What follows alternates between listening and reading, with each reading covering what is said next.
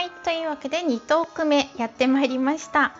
あの1回のトークがラジオトークって12分間なんですけれども12分間にね収まらないぐらいお便りをいただくって本当になかなかないことなのでお便りをくださった皆さんギフトをくださった皆さん本当にありがとうございました。えー、と次ですね、えー、と D さんからですね。あのまたまたあの紙トーク投票券と一緒にお便りいただいております。ご紹介させていただきます。いつもありがとうございます。胃の一番にささやかではありますが、ということで、紙トーク投票券1枚いただいております。ありがとうございます。嬉しいです。もうね、4周年のお祝いだけでも嬉しかったのに、こうやってね、大事な1票を私にいただけて、しかもね、更新が滞ってる時だったのに、いただけて本当に嬉しかったです。ありがとうございます。次、えー、っと、デッスンさん。デスさん嬉しい。えっとこちらもですね紙トーク投票券と一緒にメッセージいただきました。ありがとうございます。ご紹介させていただきます。いつも素敵なトークをありがとうございます。いつか時間に余裕ができてまたライブもしてくれたら嬉しいなというねごしょあの嬉しいお便りを いただきました。ありがとうございます。まあ、トークもなんですけどねライブもぐっとやる時間が減ってしまったのでなのでね前みたいにね隙間を見てできるようになったらいいなって私自身がすごくね思ってます。強く望んでます。本当に。ありがとうございます。あとですねあのお便りではないんですけれどもギフトをあの塩崎春さんからいただいてましてあの6月のサンクスギフトをいただいておりました。春さんありがとうございます。ライブにね来てくださってその時もねちょっと悩みをうだうだ話してたんですけどその時の悩みの相談にちょっと乗ってくれてでその後にねサンクスギフトいただいたので気にかけてくださってたのかなと思って心とても温まりました。ありがとうございました。さてさて前回のトークでね切り干し大根様からあの彼は私のどこが好きですか？って いうねあの素敵なメッセージというかご質問占い師のねあの依頼をいただいててでそれがねあの5月の末ぐらいだったので今2ヶ月ぐらい経ってますからあの状況がね読めないんですけれどもまあ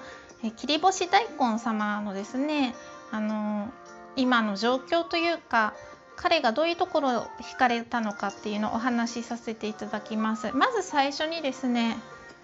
あの今の切り干し大根様の状況がちょっとなんかあんまりいい状態じゃないのかなって思っててこう自分の気持ちに素直に本当になってるのかなっていうカードが出てしまいました。なので自分の気持ちを見失っていないか今一度見つめ直した方がいいのかなって。周りの状況になんか振り回されたりとか自分でなんとなく決めたあの枠の中にはめようと自分をねはめ込もうとして頑張っているのかなみたいな状況だったので。なのであのちょっと状況があんまりもしかしたら良くなかったりするのかなってちょっと心配なカードが出てしまいました、まあ、全然ね外れてたらそれでいいんですけれども、うん、あの自分の、ね、気持ちに素直に行動するのが一番だと思います。で彼はそういうところに多分惹かれたんじゃないかなって思っていてあの切り干し大根さんの純粋さとか素直なこう自分の気持ちに素直に行動するところとかに惹かれたんだと思います。まあ、あと文章文章というかメッセージにも書かれているんですけれどもやっぱり気が合うところも多分すごく切り干し大根様のことを好きな要因の一つなのかなって思っています。なんか占いの答えになってますでしょうか？遅くなってしまって大変申し訳ありませんでした、まこんな感じで気軽にですねあの占いの依頼受け付けてますのでよかったら是非どしどし応募ください。ちょっとねあのリアルタイムで占えないのが非常に心苦しいんですけれども私も今パートナーと一緒に暮らしていてパートナーがねいない時にしか収録ができないのでそこだけご了承いただければと思います。では次やっていきましょう。2個2目。メルカリ始めたよっていうお話。これねずっとしたかったんですけれどもメルカリデビューをしました。で メルカリって私始める前は結構偏見の目で見ててなんか値切り交渉がえぐいとか民度が低いとかそういうイメージがあったんですよ。メルカリやってる皆様大変 大変申し訳ございません。で私自身が物を捨てるってことにすごく罪悪感を覚えるタイプでまだ使える洋服なのに捨てていいのかなとかあのもう使ってないけど捨てていいのかなとか まあ、例えばもう読まなくなった本とかですねで古本屋さんとかに行っても結構もうあの買い取られる金額ってたかが知れているじゃないですか。で私あの自動車を持ってないのでマイカーがないので移動するのが自転車なんですよ。で自転車で古本を抱えて古本屋さんまで売りに行くっていう労力っていうか体力もなくて。でまあいろいろねあの物があるとストレスがたまるタイプなので物を減らして極力暮らしたいってずっと思ってて。けど捨てることには罪悪感を覚えるしかといって売りに行く体力とか労力はないみたいな感じで行き詰まっててあのやっと重い腰を上げてずっと気になってたメルカリをやってみたんですよ。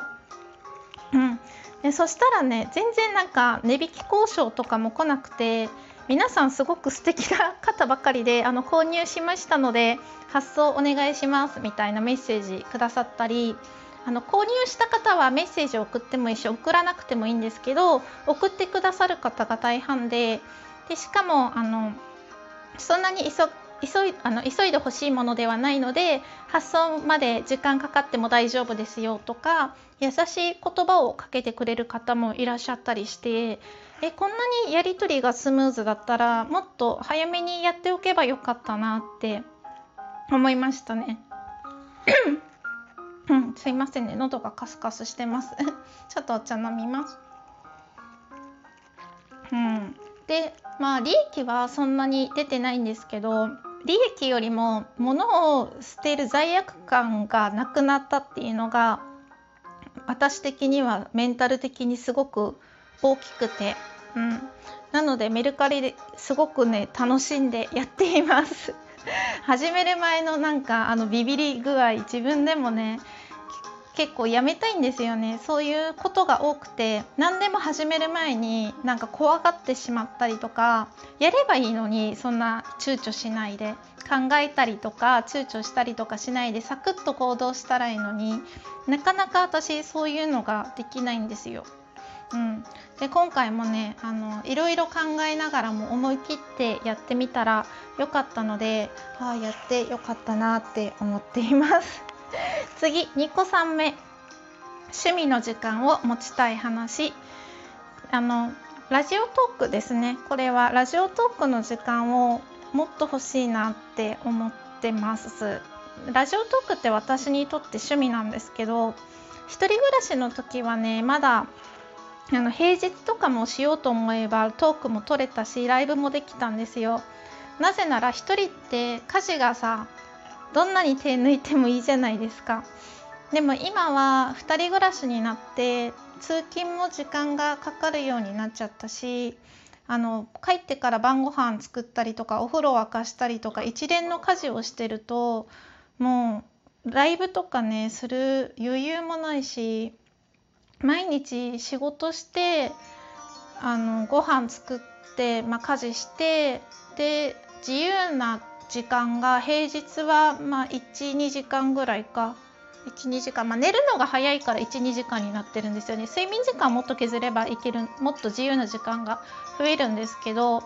朝も私にしたら早い時間に起きて出勤しないといけないのでなのでなんか平日は本当に仕事して家事して寝るみたいな生活なんですよ。そういうのってなんか心がすさむというかなんか心がどんどん乾いていって潤わない たのやっぱり土日だけじゃなくて平日もね自分がほっとできたりとか楽しいって思える時間必要じゃないですか。私にとってそれがラジオトークを聞いたりとかあの収録したりライブしたりとかラジオトークに関わる時間がその自分にとってほっとできたり楽しい時間だったんですよね平日のちょこっとした。でラジオトークも、まあ、パートナーと一緒にいる時も聞けないことはないんですけどパートナーと一緒にいる時はやっぱりあのいろいろ喋ったりとかお互いの時間2人の時間を大切にしてるので1人だけラジオトーク聞くとかもできなくて、うん、なのでぐっとねラジオトークを触る時間が減ってしまったんですけれどもやっぱりね趣味の時間は大事だなって思いましたもちろんパートナーと過ごす2人の時間もとっても大事なんですけれども1人で過ごす趣味の時間がないとこんなに心がすさんでいくのかみたいな あとねやっぱりねしたいって思ってることができないっていうストレスは結構大きくてそのストレスもありますね。なのでねなんとかこの状況を改善したいんですけれども、まあ、今ねの仕事をしている限りは多分生活のサイクルが変わらないのでちょっとうんどうしようかなって思っているところです。なるべくね時間見つけて更新したいんですけれども。今回はですねお便りのご紹介と、まあ、メルカリ始めました。そして趣味の時間を持ちたいというね、まあ、3本立てで2トーク撮ってみました。2ヶ月ぶりのね収録だったんですけれどもお聞き苦しくなかったですかね。といってもまあ私のねトークの技術力なんてそんな飛躍することなければ飛躍することもなければ低下することもないと思います。がまた次回もぜひお付き合いいただければと思います。